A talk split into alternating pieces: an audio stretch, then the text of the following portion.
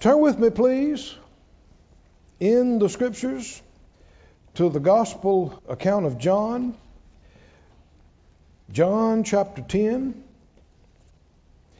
We began a few weeks ago on a new series on Friday evenings about being led. You know, Revelation's progressive. The Lord will show you something, and He'll show you how to take a step, and you follow it, and you'll learn more about it. And then you keep going, you'll learn even more. And things get clearer and clearer. In John, the 10th chapter, and the 2nd verse, John 10:2, Jesus said, "He that enters in by the door is the shepherd of the sheep." Keep reading for the next couple of verses here. "To him the porter opens, and the sheep hear his voice, and he calls his own sheep by name and leads them out." Is he talking about you? Yes. Are you his sheep? Yes. Is he your shepherd? Yes. Does he lead you? Yes. That was a little weak right there. Now, if he's your shepherd and you're his sheep, why wouldn't the rest of the verse be true for you as well?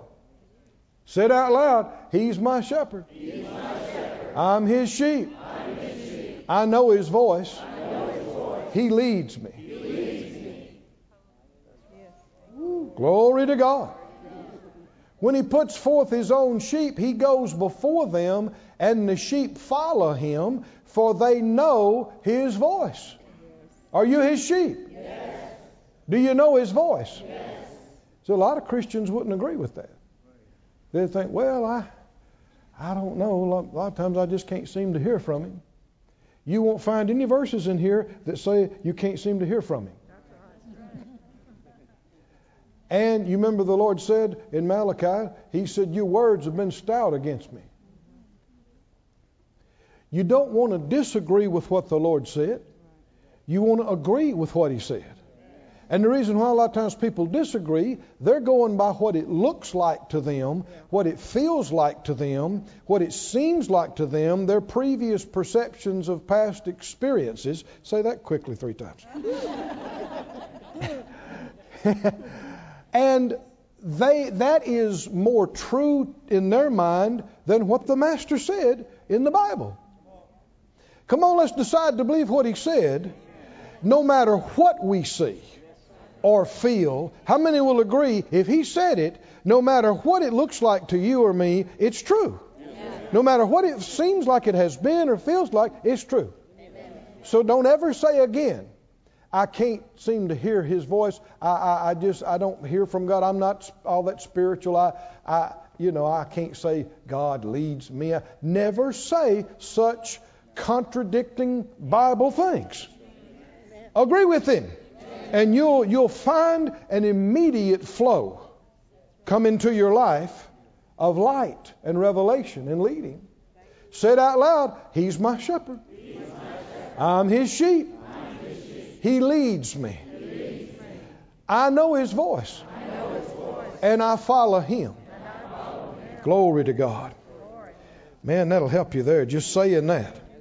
Verse 5 says, "And a stranger will they not follow." That means you don't follow the wrong one or the wrong thing. Said out loud, "I follow him. I follow him. I don't follow the wrong thing. I don't follow the wrong thing. I don't follow strangers. I don't follow strangers. I follow Jesus. I follow Jesus. They'll flee from him, for they know not the voice of strangers." Skip down to verse 14. "I am the good shepherd, and know my sheep, and am known of mine." Come on, you say it again. "He's my shepherd. He's my shepherd. He knows me. He knows me. And I know him. And I know him. It is written." It is written. John 10:14. He's my shepherd. Yes. He knows me. Yes. And I know him. It's written. It's a fact. Verse 16 says, "Other sheep I have which are not of this fold. Them also I must bring, and they shall hear my voice." That's talking specifically about us. Amen. "And there shall be one fold, and one shepherd. There's not two or three folds. There's only one. Verse 27, look at this. In case you didn't get it, in these previous 6 verses, whatever, what he said it again? John 10:27, my sheep hear my voice, and I know them, and they follow me. Come on, say it out loud. I am his sheep. I hear his voice. He knows me. And I follow him. I hear his voice. I know his voice. He leads me. I follow him. Say that no matter what it looks like. No matter what kind of mistakes you've made, all the more reason to say it again real strong. You never missed it following him. You and I never missed it following him. We only missed it not following him. And we're learning, hallelujah, and growing how to follow him more and more, better and better. John 14:26 says, the Comforter, which is the Holy Ghost or Holy Spirit, whom the Father will send in my name, he shall teach you all things and bring all things to your remembrance, whatever I've said to you. Peace I leave with you. My peace I give to you, not as the world gives, give I to you. Let not your heart be troubled, neither let it be afraid. Why? Refer to the previous verse. He's going to teach us everything we need to know. He's going to bring everything to our remembrance we need to remember. He's going to teach us, guide us, lead us, show us, help us. Go over to John 16. John 16:13. Jesus said, howbeit when he, the Spirit of truth, is come, what's he going to do? He will guide you into all truth. Somebody say, I have a guide. If you know what's true about every situation, then by contrast, you know what's not true. And you know what's wrong. And it makes it easy to go the right way and pick the right thing. Say it out loud. The Holy Spirit, shows me what's true and what's right in every situation. Is that good? Amen. For he'll guide you into all truth. He'll not speak of himself, but whatever he shall hear, that he will speak, and he will show you things to come. Oh, somebody say glory to God. He'll give you glimpses of what's coming, of the plan of God. Thank you, Lord. Does he do that for you? Yes, he does. Huh? Are you his sheep? Now, don't leave me now. Are you his sheep? You hear his voice. Yes. He leads you. Yes. You follow him. Yes. He guides you into truth. He teaches all things. And does he show you things to come? Does he show you? Come on, somebody say, he shows me, things to come.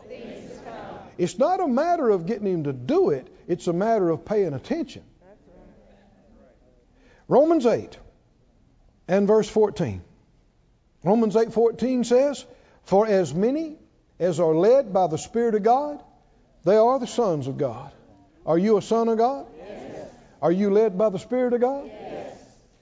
Verse 15, for you've not received the spirit of bondage again to fear, but you've received the spirit of adoption, whereby we cry, Abba, Father. The Spirit itself, or as most modern translations say, himself, bears witness with our spirit that we are the children of God. If you ask somebody, are you born again? Are you saved? And they'd go, oh, yes. You say, how do you know? How do you know you're saved? Depending on what language they might use. I just know. I just know. And that is accurate. That is correct according to Scripture. How do you know?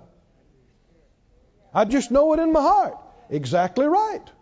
How do you know it, though? Why would you know it? Because the Holy Spirit is bearing witness with your spirit that you are a born-again child of God. Amen. Hallelujah. Amen. Now, here's the great news. If he can let you know you're a child of God, he could let you know something else. Couldn't he? Yes.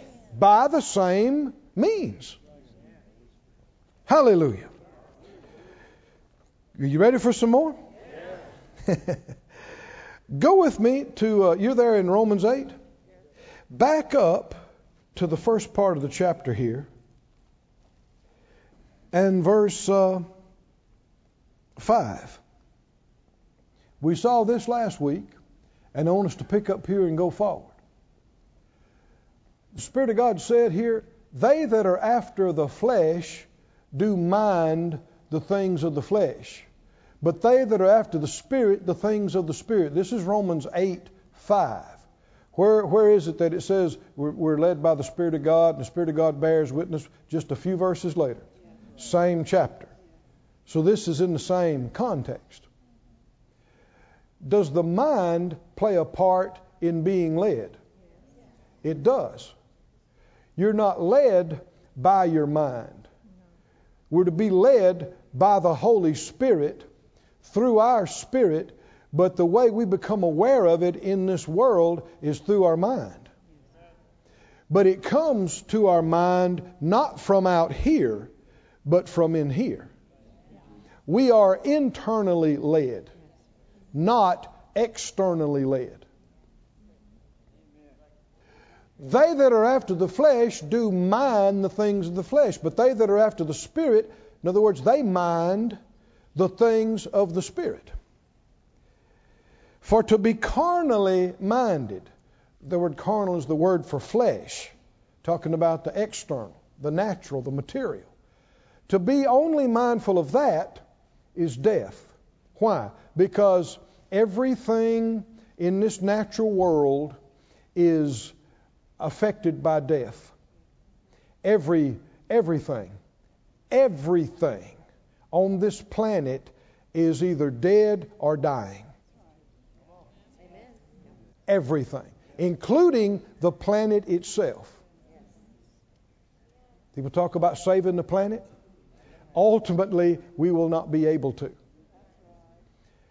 The earth is made of the same thing we're made of. The Lord formed man from the dust of the earth. Is that right? And when man, the earth was cursed for man's sake. And so everything in it, when something, a flower or a bird or a fish or a human being is born, from the moment they come into this earth, they're headed toward death. Is that right? Yes. And everything in here is, it reaches its blossom and is beautiful for that long. Hmm? Everything. Is it the truth? Yes. Everything. So if your whole world is out here, then your whole world is in death. You are immersed in death. If you're led by what's out here, you're led by death. And it's going to take you to more death. But inside of a born-again believer, the outward man is decaying because of death. You reach your peak and you just keep getting older, and the Lord can renew your youth, but you're not going to be sustained down here forever. Right? Did somebody not know that? Listen, what if I die? Honey, if the Lord tarries His coming that much longer, we all going to die. Right? And your goldfish and your parakeet and your favorite rose bush, come on here, listen. It's all dying. But that should not scare the child of God. Why? Because to die physically is to be absent from the body and present with the Lord. That's not a fantasy. That's not imaginary. Hallelujah. One of these days, you're going to breathe your last if it's before the trumpet sounds, and you're going to slip out of your body, and you're going to say, goodbye, world, goodbye. I am out of here, and I am happy about it. We do not know how dark and oppressive this place is. Because we get a glimpse, we get a realization once in a while, it's pretty bad down here. But this is all we know. If you were born in a dumpster, I'm talking about inside the dumpster with the lid closed. And that's the only place you had ever been, you'd just think that's normal life. Did I lose somebody? Somebody said, well, this world is beautiful. It does have residual beauty from its original creation, but we really have no idea what it looked like before sin. And the Bible said the earth itself is groaning and travailing. Earthquakes, tsunamis. Come on, are you listening? And the earth is growing old, just like our bodies are. In fact, the Bible said the very heavens above us. The Bible talks about calls the sky above us and the atmosphere the first heaven. Then there's heaven out beyond that. The Bible talks about third heaven. But even our atmosphere is going to grow old, and the Lord's going to fold it up. It's going to roll away, and hallelujah, He's going to have to create new heavens and new earth wherein is no curse and no death. Have you read the back of the book? There'll be no more dying. We've never been in a place like that where the flowers don't die, the trees don't die. We're going to find out real soon. I mean, if we live another 50 years, 75 years, it's going to come and go so quick. Next thing you know, we're going to be out of here. This is the briefest thing we will ever do, what's happening right now. But we're here for a reason. We're not just here to bide time. We're here on mission. We are to endure hardness as good soldiers of the Lord. We need to get in here, do our job, and get out of here. In one sense of the word, we're on enemy territory. It's not the devil's, but he is the acting God of this world. God's going to fix all that. I said He's going to fix all that. You believe it? How did we get into all that? Is it true? Well, we got into it because to be carnally minded is death. If all you are aware of is out here, it's no wonder people get so dissatisfied and disgruntled with life. You can buy the best car there is. You can buy $1 million car. You know what happens the moment you drive it off the showroom floor? Not just depreciating, it starts rotting and rusting. Huh? Is that right? You can get the best house on the planet. What's going to happen to it? It's going to get old. Everything you touch is going to get old. It's going to wear out. You can enjoy it for a few moments, but it can't last. That's depressing, Brother Keith. Well, if that's all you knew, it is depressing. But there's something, put the scripture up, verse 5. There's something else you can do. Well, verse 6 is where I want you to be. Romans 8:6. You don't have to just be limited to your mind contacting this outward world where death is everywhere. You can be spiritually minded, and that's not death. That will connect you with life and peace. And the outward man is decaying, but inside, the man on the inside is not getting older, is not deteriorating. You can develop spiritually and mature, but you're not aging at all. Since you were born again, you have not aged 1 minute. Is the Bible say the inward man is what? Renewed. It's continually renewed. It's not aging like the outer man. Man, this will help you. I said this will help you. Your mind is not physical. Your brain is physical. But your brain is not your mind. If your body was buried in the ground, you'd still have your mind. Your mind does not have to go because you get older. Your mind is part of your eternal being. Somebody needed that. Your mind is getting better.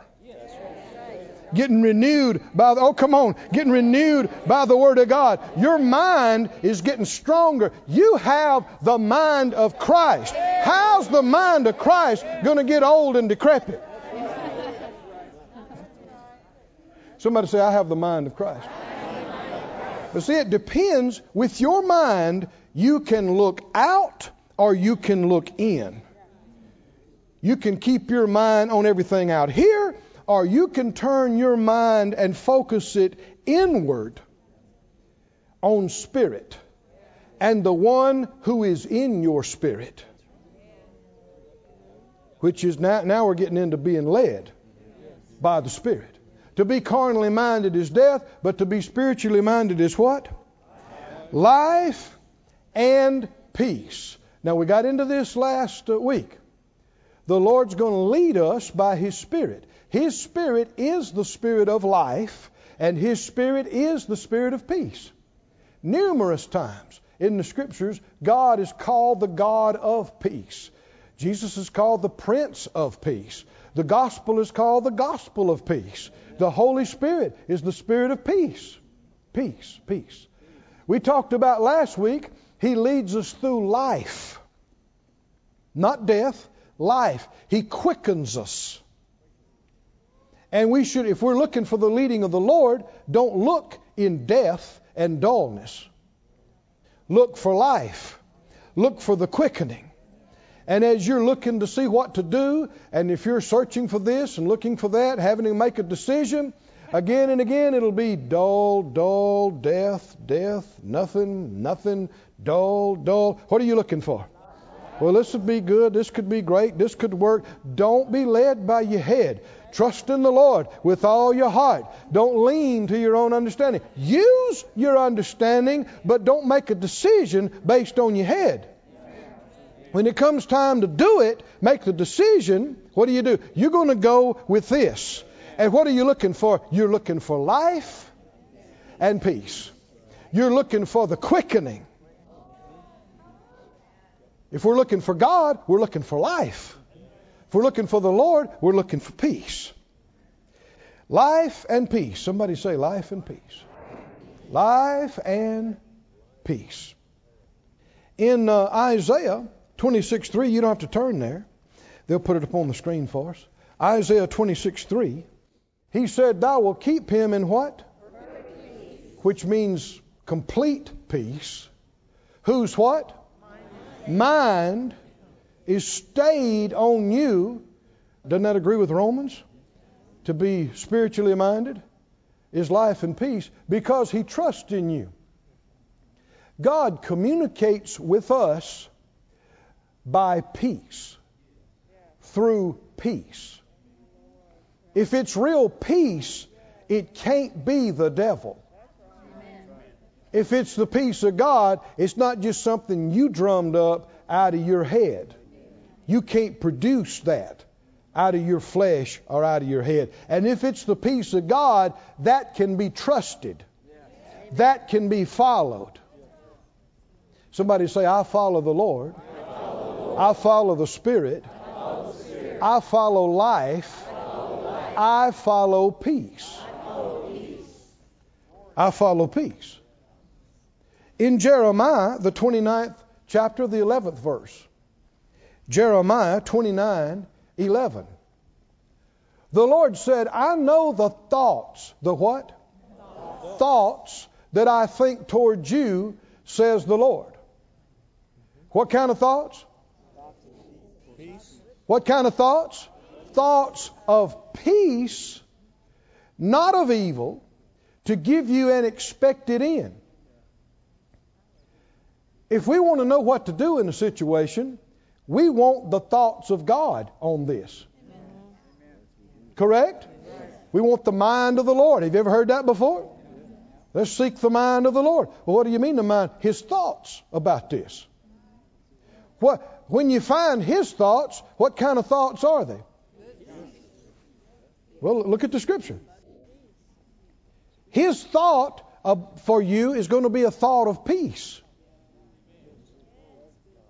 When you get on His thought, it's going to be peace. The peace that passes understanding. Amen. Keeping you, we're not led by our understanding. We're led by the Lord, who is the Prince of Peace. We're not led by our reasoning. We're led by the Holy Spirit, who is the Spirit of Peace. Amen. Somebody say, His thoughts, to me are thoughts of peace. His Spirit who leads me is the Spirit of peace. If you should follow peace, by contrast, what should you not follow? What's the opposite of peace? Confusion is exactly right. And anxiety, fretting, fear. I'm getting ahead of myself a little bit, I think. But are you planning on coming back?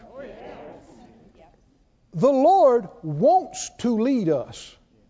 He has a plan for us from before we were born. He has the perfect plan for our lives.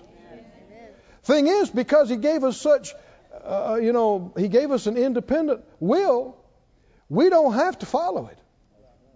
We can come up with our own plan and ignore His and never even try to find it out. Or we can let somebody else tell us what to do. It's dumb. Somebody say dumb. It's dumb. But you can do it. Millions do it. But His plan will lead us into good things. If we follow Him, Phyllis and I followed Him and He led us to Branson. He led us to you. I said He'll lead you to good things. He led us to you. Are you good people? Yes. The best? Yes. He led us to Sarasota. Yes. Sarasota, are you good people? Yes. By faith, I hear you. He has led us into good places where we've been blessed and are able to be a blessing. Where we've been able to accomplish things that were a blessing and get resources to be able to be a blessing. The devil wants to lead you to. You know where he wants to lead you? Bad places. Is that right? He wants to lead you away from God. He wants to mislead you.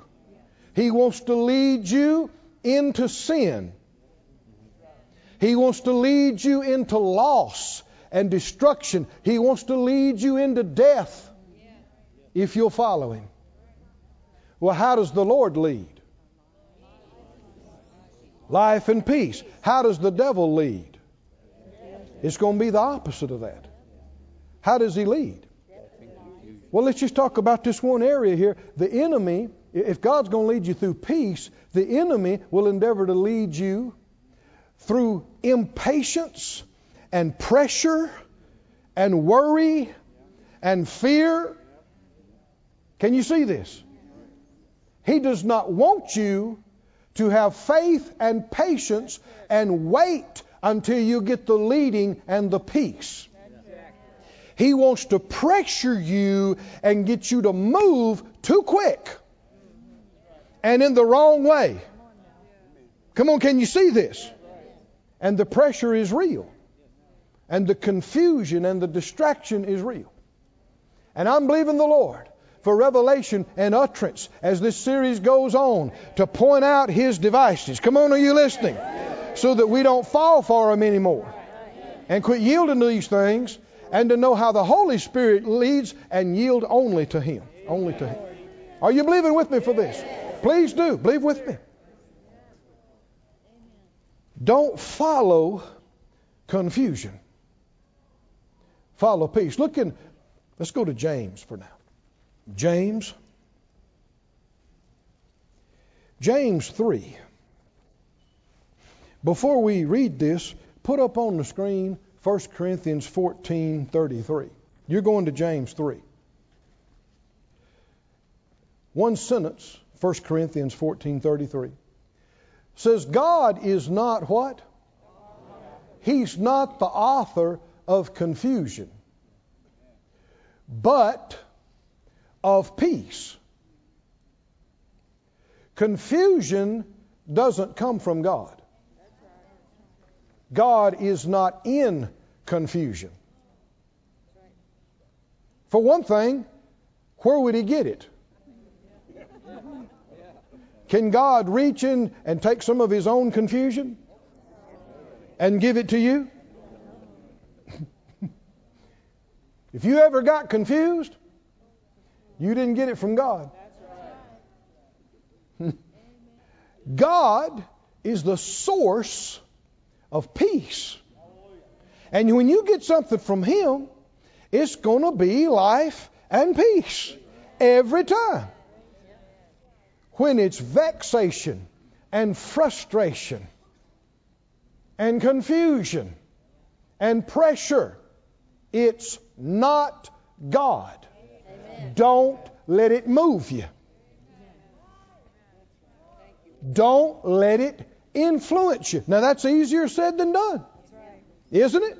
Have you ever felt pressure? Some kind of time frame or demand, or we got to have it by this, and this has got to happen. And have you ever felt pressure? You need to do something. Got to do something. Got to do something. Yeah, let me tell you what you don't do. You don't jump in response to pressure. You don't jump in frustration, just wanting to get it done and be done with it. That's how you miss God. Millions have had their lives turned upside down by a syndrome that is global. It's the dreaded MTF syndrome. You ever heard of it? MTF. Syndrome. Yeah. It's a bad one. Again and again, somebody jumped and they did this, and dear me, it messed up their life. You can just go, MTF. I say, MTF. Moving too fast. Now you laughing. Have you ever made a mistake? Huh? Because you were moving too fast. You just, why? Well, let's back up. Why did you move too fast? Why? Why didn't you wait until you heard from the Lord? A lot of people didn't realize they could hear from the Lord. A lot of folks hadn't been taught enough to know, don't just look out here and let this stuff move you. Turn your mind around and focus inside. And make yourself wait till you get it from him. And when you get it from him, how would you know you're getting it from him? It's going to be quickening. It's going to be life. And it's going to be peace. But it takes faith and it takes patience to get it.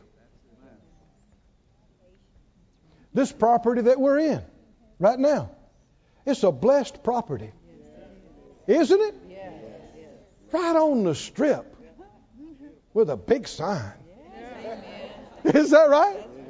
And right after we got it, the Lord blessed us to add 50 acres behind here to the, what is it, the 12 or something that's already 19, that it's already sitting on, what is that, almost 69 acres? Is that what that is? Right here in the middle of town. But for years, before we got this, we felt pressure. The children's classes are too small. Need to do something. Need to do something. This, we got no room to expand. We got no room for the parking. And we talked to the people over at the other place where we were about the land, and they like, oh yeah, we'll sell it to you. And like, we're the only game in town, and this is the price. And it's like, oh, say what? If that's what we need to do, we can believe God, but it just didn't seem right. It didn't seem right. And the only thing we had was you need to do something, need to do something, need to do something. Is that a leading? No. Come on, help me out. Is that a leading? No. Need to do something. No. Well, as months go by and the needs are still the same and greater, in the flesh you get to thinking, well, how about that? How about that? And you can use your mind and think, well, that wouldn't be too much money, and how about this, and that could work. And do you remember when Abraham and Sarah said, it could be? God give us a child through Hagar. Could be. They got him one. Is that right? They got him an Ishmael. You want an Isaac, the promise from God? Or you want an Ishmael, who's a wild man and his hand is against everybody? How many want an Ishmael? I want to say, how many? Put that hand down. How many want an Ishmael? I got you. How many want an Isaac? You want an Isaac, the blessing of God? How do you avoid getting an Ishmael and get you an Isaac? How do you do it? How do you do it? You must not make decisions based on it could be. Maybe this will work. That's like flipping a coin. And millions of people on the earth are living their life that way. Well, we'll try this. The Lord said, I'm not going to leave you helpless. He didn't leave us just to bumble along the best we can do to figure out in our little inexperienced mind. He gave us. I said, He gave us the Holy Spirit of God, who is the wisdom of God. He really does know everything about everything, including the future. Why wouldn't we look to Him and ask Him? And why wouldn't we discipline ourselves to wait on Him until we get from Him what we need? In our few years of walking with the Lord, Phyllis and I, we've learned, you'd like to have the answer right now. You'd like to do something, and sometimes feel like you should have done something a month ago. But I learned from the Lord. I learned from my father in the faith, Kenneth Hagin. He said one time, somebody said of him, they said, don't try to push him. He'll be just like an old mule. He'll just sit down in the middle of the road and won't move. Why? Not until I've heard from the Lord. Is anybody with me in here? You must make up your mind, I'm not moving until I've heard from Him. Now, in order to do that, you're going to have faith that He will give it to you. He's real, and He will give it. How many believe He's faithful? He knows you what you need. You got to have faith and not quit believing. What else do you have to have? Patience. Patience that keeps on believing day after day, week after week. I asked the Lord, we've been believing for, 6 years now or so, sale of the Yellow Ribbon Theater. Is that right? About 6? Something like that. And I asked the Lord a couple of times about that. Lord, it seemed like it'd be good for us just go ahead and for that to be done. He said this to me about a year ago. He said, if it didn't mean anything to you, it wouldn't try your patience. That's an interesting phrase. Is it true or not? If you didn't care, it wouldn't be trying your patience. So I said, well, what does that matter? Oh, it matters. You don't have any more faith than you do patience.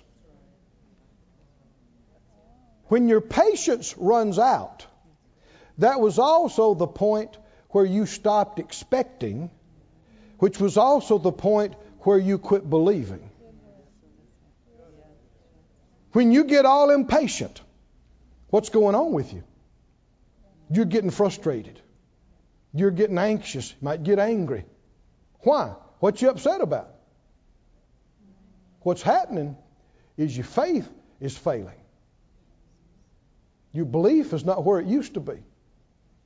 If it was, you'd be resting. You'd be confident it's all going to be fine. The Lord's took care of me these last 10,000 times. Is that right? He's going to take care. There was one thing we were believing to sell before we came to Ramah. And it was the same kind of situation. It had gone on for some time and not sold. And it looked like we needed to sell it. It would have been good to sell it and put the funds in this project because we had that coming up and we're believing, just because it looks like it makes sense to you does not mean that's how the Lord wants to do it. And it didn't sell, and it didn't sell, and it didn't sell, and it didn't sell. And then this came up, the Branson situation, and that building over there, the Yellow Ribbon Theater, was available for sale. And guess what? That thing, it sold, exactly right. That thing sold, and we had the money to use on that before there was a congregation. Helped us get in and get started. Now, if it had sold 2 years before, the money would have been gone. Come on, can you see that? What's the bottom line? Trust God.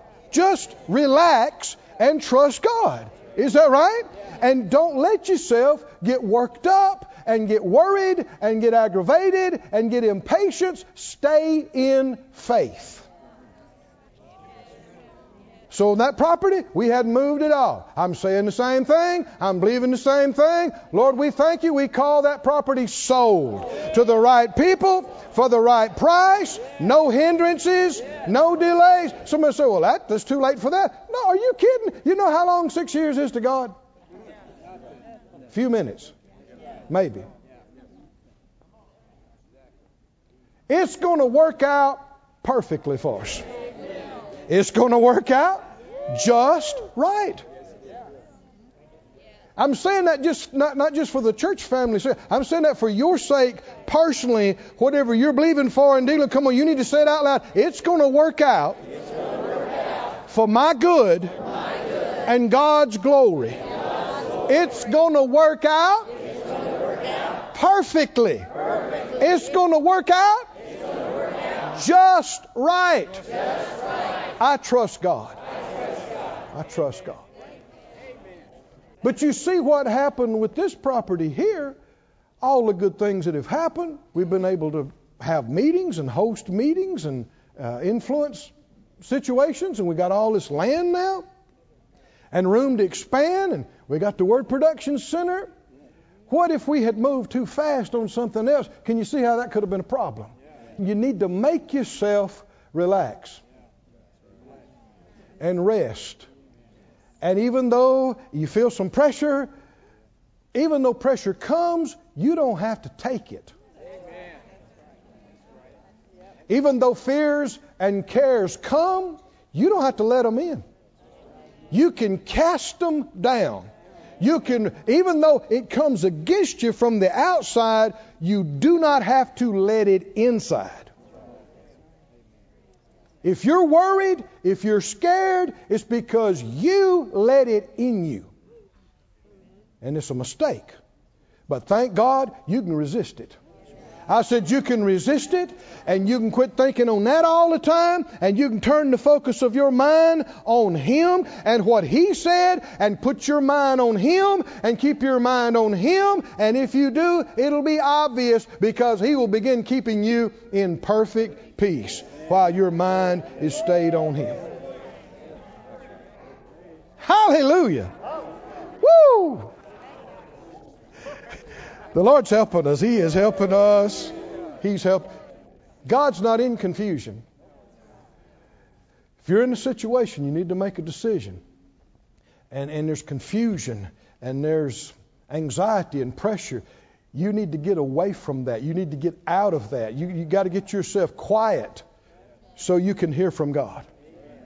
Do not allow yourself to be coerced and pressured because of deadlines and this and that and the other. That's how you miss God, is by just jumping and just doing something.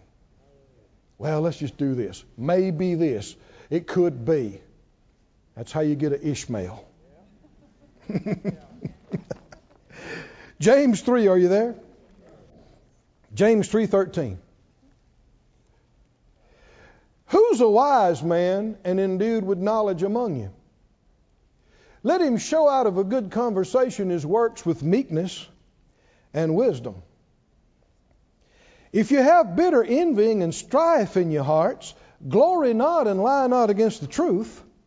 This wisdom descends not from above, but is earthly, sensual, devilish. Now, when we're seeking God about direction for the future, we're actually seeking the wisdom of God. That's what it is. Wisdom has to do with the plan and purposes of God and the future. And if you're seeking God for direction, you want His wisdom. You want the mind of God. You want His thoughts about it, His plan. You want His wisdom. Did you know the devil has wisdom too? Did you read this? Did you know the devil has wisdom? But it's not at all like the wisdom of God. It's a distorted, earthly, devilish wisdom. How could you tell the difference between the wisdom of God and the devil's wisdom? You know the devil's trying to give you some wisdom? That sounds strange, doesn't it? He's an imitator. He's a copier. He's a thief. Isn't he? But even though he might make a copy of something, it can't be the real thing, and it's got to be a distorted, perverted, twisted version of it. How can you tell the real from the counterfeit, the phony? Keep reading. Verse 16. Where envying and strife is, there's confusion and every evil work. You don't have to even know the details. If it's envy and strife and it's a mess and everybody's upset, you know God's not in it. God didn't do this. He didn't make all this. All this envy and confusion and strife. Verse 17. The wisdom that is from above. The direction. Is that right? The Holy Spirit guidance, the mind of God, the plan of God, the wisdom. It's what? It's first pure, and then it's peaceable. Full of peace. It's gentle. It's easy to be entreated. It's easy to talk to. It's easy to converse about and with. It's full of mercy. It's full of good fruits. It's without partiality. It's without hypocrisy. We're talking about the leading of God. We're talking about the wisdom of God. We're talking about the guidance of the Spirit of wisdom, the Holy Spirit. Verse 18. And the fruit of righteousness is sown in peace of them that make peace. There's a whole lot of peace all through this passage. That's one of the biggest ways you can tell the real from the false. If something's wrong, I don't care how flashy it looks. I don't care how smooth it sounds. The more somebody talks about it, it just starts grating you. It just starts feeling uncomfortable. It may sound great to your head, but in your heart, something bothers you about it. It's like you just want to get away and not listen to it anymore. And how many understand? You ought to follow your heart. Well, this is the greatest deal you ever saw. It's the greatest thing you ever seen.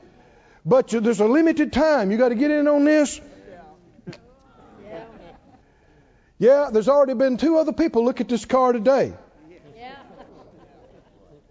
And we need to get you in here real quick. Come on in my office and sit down quick. When you feel pressure, there's anxiety, there's confusion. It's time to walk. I don't care how much your flesh wants it. Get your little self up out of the chair and get out of there. Get out of there. What will it hurt? Spend the night getting quiet, waiting on the Lord. Come on, are you listening? What will it hurt? If it's God, the more you pray about it, for lack of a better word, the better you feel. I'm not talking about a physical feeling. I'm talking about the peace. Is that right? And the life. The more you look at it, better you talk, more you talk about it. Better. Before we do a project, before we launch into something, I pray about it. I look and we talk about it. You'd probably think too much. I mean, months will go by. I'll bring it up again. What do you think about this? I'm not looking for somebody to tell me what to do. I'm thinking. I'm looking. Come on, are you with me? Who do we want to lead us? Oh, the one who's on the inside. He doesn't change. He's always life. He's always peace. Is that right? If it's really Him, it'll still be Him tomorrow and the next day. More you pray about it, more you look at it, more you talk about it, stronger you feel about it. Is that right? But if something's irritating you, something's rubbing you the wrong way, there's anxiety, there's envy and strife, and there's confusion, and there's division, and people's getting upset, and there's no favor, and this is not going right. Get yourself out of there. I look for favor. If you're on the right track, the Lord's already gone there before you. If you're trying to make it happen and it just seems like everybody you talk to, it just don't even want to see you, and nothing is going, it just, there's no traction, there's no flow. Stop, quit pushing, quit banging your head against the wall. Back up. Check this again. And what a lot of times you'll find out is you got part of it right and then you filled in some blanks. He told you this. And you assumed it meant this, and to do this, He didn't tell you to do that. This is one of the things I know. I'm not talking against anybody at all. We got some of the best people and staff and help that you could ever find on the planet. But I know I've done this with the Lord. One of the biggest situations I've had with people helping me is them jumping ahead. I'll tell them, let's think about this. I'm looking at this. Well, they want to go do it. I didn't say do it. I said I'm thinking about it. MTF. And I'm thinking about this. So they call somebody. I didn't say call somebody. I said think about it. Pray about it. And the reason I know, I'm sure I've done the same thing with the Lord. He says this. And you got to watch about going, well, that must mean this. I know in helping Brother Hagin, there were times he'd sit down and talk to us. We're going. I believe the Lord's dealing with me about this, and I believe we're going to make some changes, and I believe we're going to do this. But be praying about it. Be thinking about it. So we thought, man, that's wonderful. Glory to God. Oh, yeah, that's it. 2 years pass. Not hear another word about it. You think. What happened? And then he come and say, you know that, such and such, we'd almost forgot about it. Yeah, you're right. We're going to start that next week. That's how you don't get in trouble. There are many times people got a piece of something from the Lord, but then they launched out and tried to do it according to their mind, and they just assumed some things and filled in some things. The Lord didn't tell them to say that. He didn't tell them to do that. He didn't tell them to start today, and they have so much trouble. And it just doesn't work, and it's not. They think, well, I just must have missed God. No, you got first part right, but then you added all this other stuff. What's the solution? We must discipline ourselves to wait on Him. And that's tough on the flesh. I said that's tough on the flesh. Somebody say wait on Him. Wait. Are there any scriptures in the Bible about waiting on Him? Wait on Him. Now that doesn't mean just wait passively to see if anything happens. No, you're waiting in expectation to hear from Him. Is that right? Yes. You're waiting, willing to do whatever He tells you. You're waiting, ready to act when He tells you to act. But making up your mind, I'm not going to get ahead of Him. I'm not going to assume things. I'm not going to add to what He told me.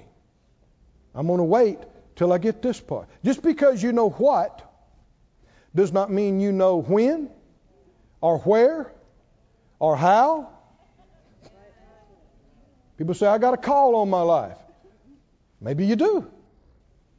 Well, I'm going to do this. Well, now hold on. Just because you're right about the call, did He tell you to do that? You mean, Brother Keith, we got to be led on every little thing?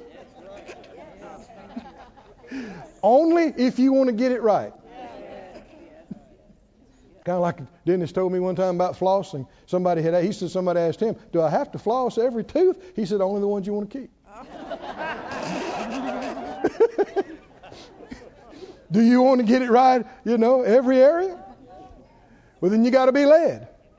In everything. Is it scripture or not? Proverbs 3. In all your ways. Acknowledge Him. Put it up on the screen. Proverbs 3:5 we'll start with. Trust in the Lord with what? All your heart. Lean not to your own understanding. Verse 6. In what? In what? In the spiritual stuff. In the big stuff. If it affects thousands of dollars. N-A-L-L. Why? You need to be learning even on the little things. So you'll get it right on the big things when they come up. Is that right? You need to be checking your heart about everything. Everything. Everything. Somebody say everything. Everything. In all your ways. Do what? Acknowledge Him. Look to Him. Check with Him. Ask Him. How many of that's acting like He really is your Lord? Yes. Who's the boss? I've had people try to pressure me and get frustrated with me. Why, do this or do that. I've had people, friends of mine in ministry, do this conference with me. Come do this meeting at my church. I said, well, no, I won't do it right now. Well, why? Thought we were friends. People get upset. They get indignant. People do this in the church. This is a big need in the community. This is a big need. And you guys got a large church, and you need to be in this. Says who? Well, it's a legitimate need. I don't doubt that it is. Well, God dealt with me to do something about it. Well, then go on and do it. Right? Well, I don't have. Well, believe God and get it. Well, I just believe God dealt with me to tell you. Well, I checked in with him this morning. He didn't say anything about it. No. I've had to tell folks more than once, I don't do what I want to do. I check in with him. Why would I do what you want me to do? How many understand if I let somebody mislead me in handling the things of the Lord, and I get before the Lord later, past this life, and I mishandled it and I was unfaithful, how's it going to work for me to say, well, they told me to do it? Is he going to say, okay, that's fine, forget about it? And it's not going to be okay for you to say somebody else misled you. You got the Holy Spirit. You can pray. You can be, you're his sheep. You know his voice. Sometimes people want to do that because they're just too lazy to pray and seek God. They're too impatient to wait till they get it. They want to let somebody else make the decision, so if it's wrong, they can blame them too. Irresponsible, impatient, lazy, not sounding good. Let's be spiritual. Let's do our own praying. Let's put our flesh under. Let's get ourselves by the ear and say, sit down here, boy. You're not doing a thing till you hear from the Lord. Sit down here, girl. Sit down here. No, you're not. No, you're not. I don't care how good of a price it is. I don't care how bad they need it. We're not led by price. We're not led by need. We're not led by pressure. We're not led by opportunity. We're not led by friends putting pressure on. Come on, you listen. We're not led by family. We're not led by money. We're not led by price. Come on, say, I am led, only by the Spirit of God, inside. Now, it'll take discipline to do that. You'll be tempted to do something else. But if you want to get it right and not miss it and not have these kind of problems, we can wait on Him. Somebody say, thank you, Lord. Thank you, Lord. Thank you, Lord. Go with me to the Gospels. 2, John 8. This is the account to where Jesus was teaching and ministering. John 8 and 2.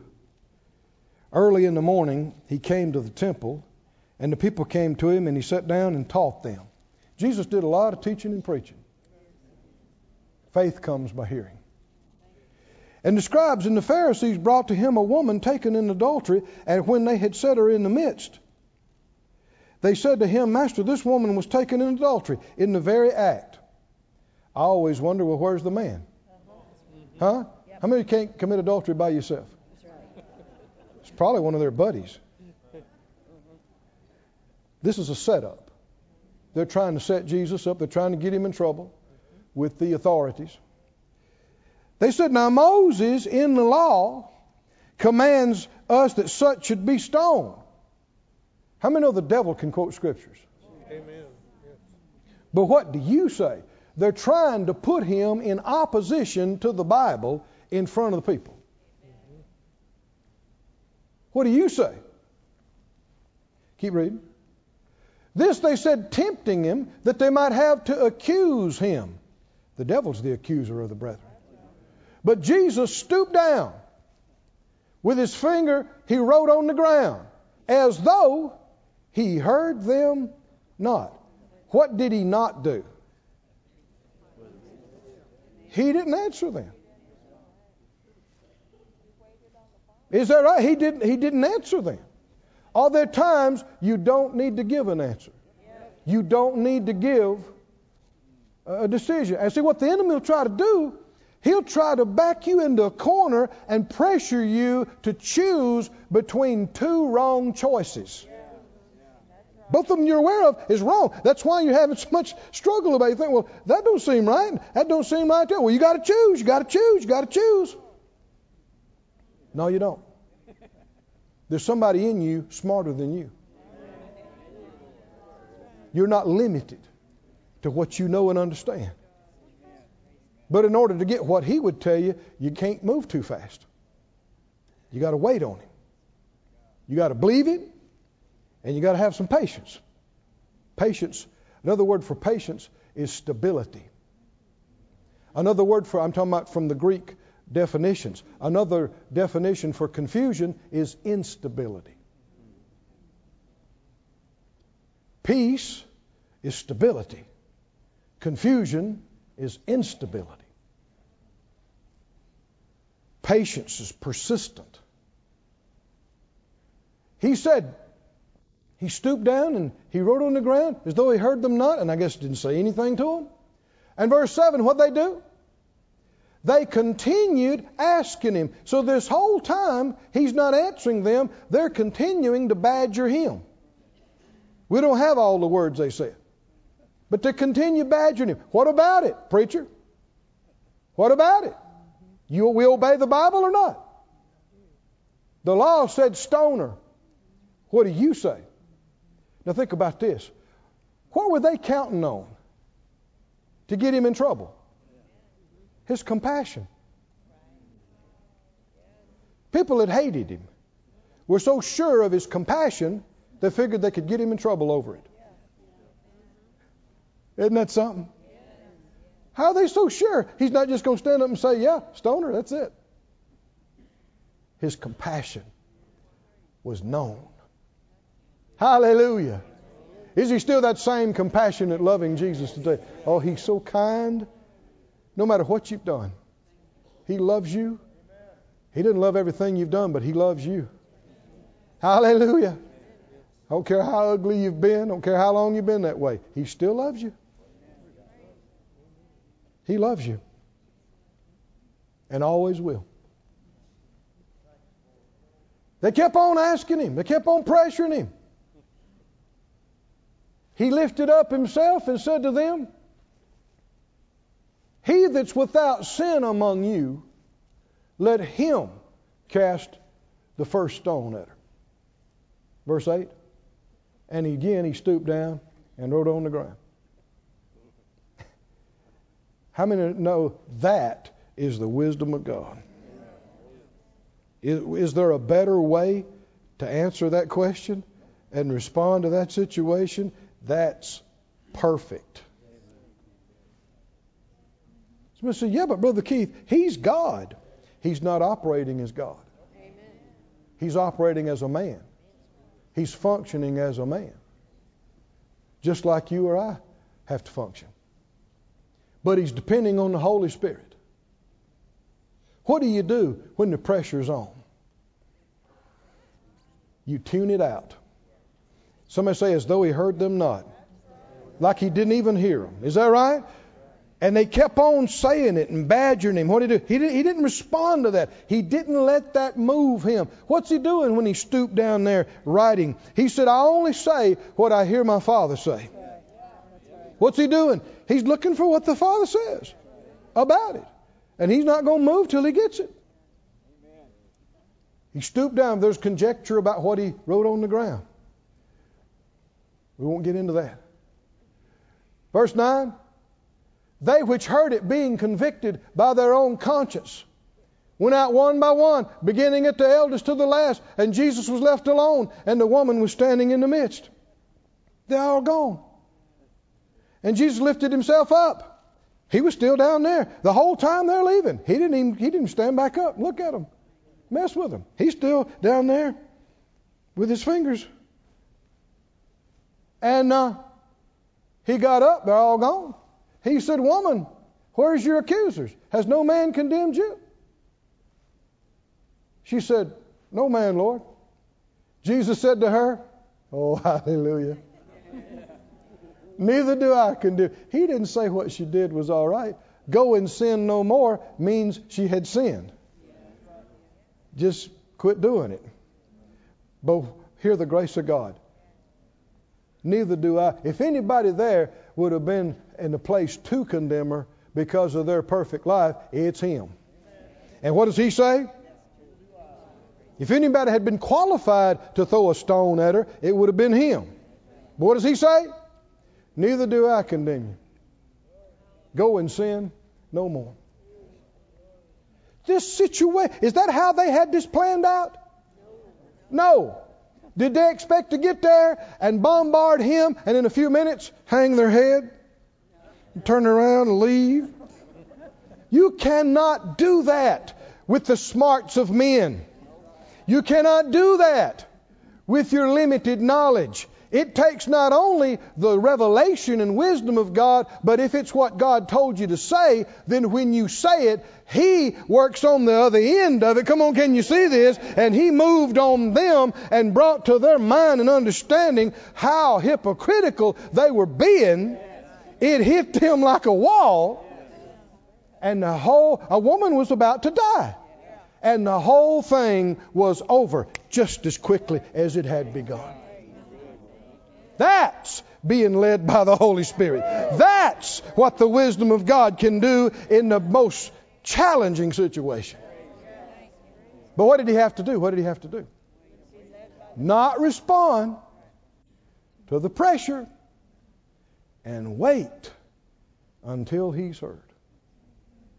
How did he know that was it? Well, that's Jesus, Brother Keith. He's operating just like you. I'm telling you, he's operating just like another man would. How does the Spirit of God lead? Life and peace. When that came up to him, stand up and say this. When that came up to him, it quickened him. Is that right? And it gave him peace. This is it. This is it. Is that right? And he just said what he got and it defused the whole situation. Is it true that the same Spirit that was on him and in him, the same Holy Spirit is in you? Is it true? Is it true? Then why can't we be led like he was? Not only can we, we are. I just heard you a few minutes ago. I heard you. You said, I'm his sheep. I know his voice.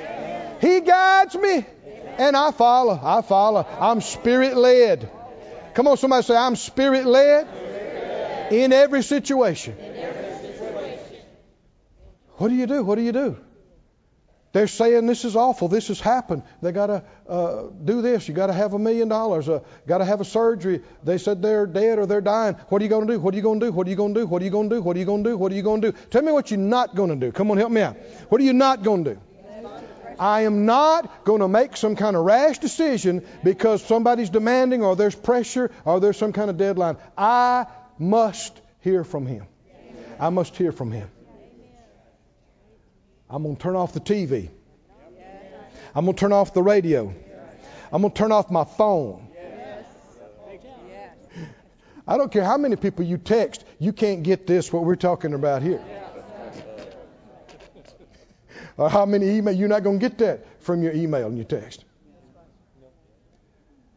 And get quiet and get your mind out of this and focus it in here and wait in faith and in expectation and just praise the Lord for showing you and just thank him for showing you. Pray in tongues. Come on, are you listening to me? Yes. And just wait on him and praise him and thank him for showing you. And thank him for showing you. And if something tries to jar you and shake you, say, shut up. No, no, no. Get away. No, no, no, no. And like I said about Brother Hagin, just sit down in the road. Move. I ain't going nowhere. Have you anybody ever seen an old mule like that? They can sit down like that. You can pull on that rope until you break the rope. Ain't moving. Why? Until I've heard from the Lord. Why? Because it's dangerous to move when you haven't heard from him. Colossians 3 in closing. Now, I didn't say take that as a universal rule for life to just be like a mule. It's a very limited application. It's concerning the enemy trying to pressure you. Colossians 3, I believe it's 15. Colossians 3:15. He said, let the peace of God do what? Rule in your hearts, to the which also you're called in one body, and be what? That's what we were just talking about, wasn't it? Be thankful. What do? While you're waiting on the Lord, seeking him about direction. Go ahead and thank him. Thank him for how he's led you the past 10,000 times. Right? And thank him for everything. And thank him by faith. That you know he cares about you. He loves you. He's faithful. Never leave you. Never forsake you. Just thank him. Thank you. That's what we did for those years that we didn't know the next place to go. We just, the Lord, every time he'd come up, that's what you do. Thank you, Lord, for showing us which one. Thank you, Lord, for showing us how. Where, when, who. Thank you. Thank you. And you'd be tempted to be impatient, but that's the thing you got to resist. Look at the Amplified on this. I like the Amplified on this. Let the peace from Christ, Christ the Anointed One, let it do what? Rule, or as the Amplified brings out, amplifying the meaning of these words in the Greek. Let that peace act as umpire continually. Hallelujah. What does the ump do? What does the ump do? He calls it. Are they out? Or are they safe? What does the ref do? He calls it. Was it in or out? Whether it's tennis or football? Football. That too. The umpire calls it. What should we let act as umpire in our lives? The peace, hallelujah, of Christ. The peace of the Anointed One. Amen. There is no peace like that peace. Is that right? You know what the Lord said? My peace I give you. Peace I give you. My peace I give you. Not like the world. You can't find this in a bottle or a pill or any amount of possessions or transcendental meditation. You can only find this in the Christ. Hallelujah. And when you need to know what to do, do I go here? Do I go there? Do I buy it? Do I not buy it? Do I get it? Do I not? Do I do this with them? Or do I not get involved in that? What do I do? Use your head. Listen. Pay attention. Think. God gave you a mind. Use it. But don't make your decision based on demographics or price or pressure or anything like that. When it comes time to do it, what am I looking for? Come on, what am I looking for? I'm looking for the Spirit of God's leading. I'm looking for the witness. I'm looking for life and peace. Who's going to call this? Do it or don't do it? Where do you go? Ump? What's the call? Well, they said this and they said that. That's got nothing to do with it. When the ump calls it, that's it. No more fussing, no more arguing, no more running spreadsheets, no more doing searches on the internet. When the ump calls it, that's what we're going to do. That's it. What's the ump? Let the peace from Christ rule, act as your umpire, continually in your hearts, deciding and settling with finality all questions that arise in your minds. In that peaceful state to which in one body you're called to live, and be thankful, giving praise to God always. Hallelujah. How does He lead? Life and peace. What you going to let call it for you? The peace of God that passes understanding. I don't know how many times Phyllis and I have done that. We've made decisions, and with your head and other people's head, it looked like that ain't the thing to do. What are you doing? But it was right when you followed the peace. And there's been other things people thought, you're not going to do that? That's obvious you ought to do that. And we didn't have. I don't need a reason not to do something. I don't care how good a deal it is, how great an opportunity is. That's not a leading of the Lord. I need a leading to do it. But in order to get that, you got to wait till you get to peace. Stand on your feet, everybody. That's enough for now. This ministry has been brought to you today, free of charge, by the partners of More Life Ministries and Faith Life Church. If you would like to help send this word to others at no charge, you can become a word sender today. For more information, visit our website at morelife.org.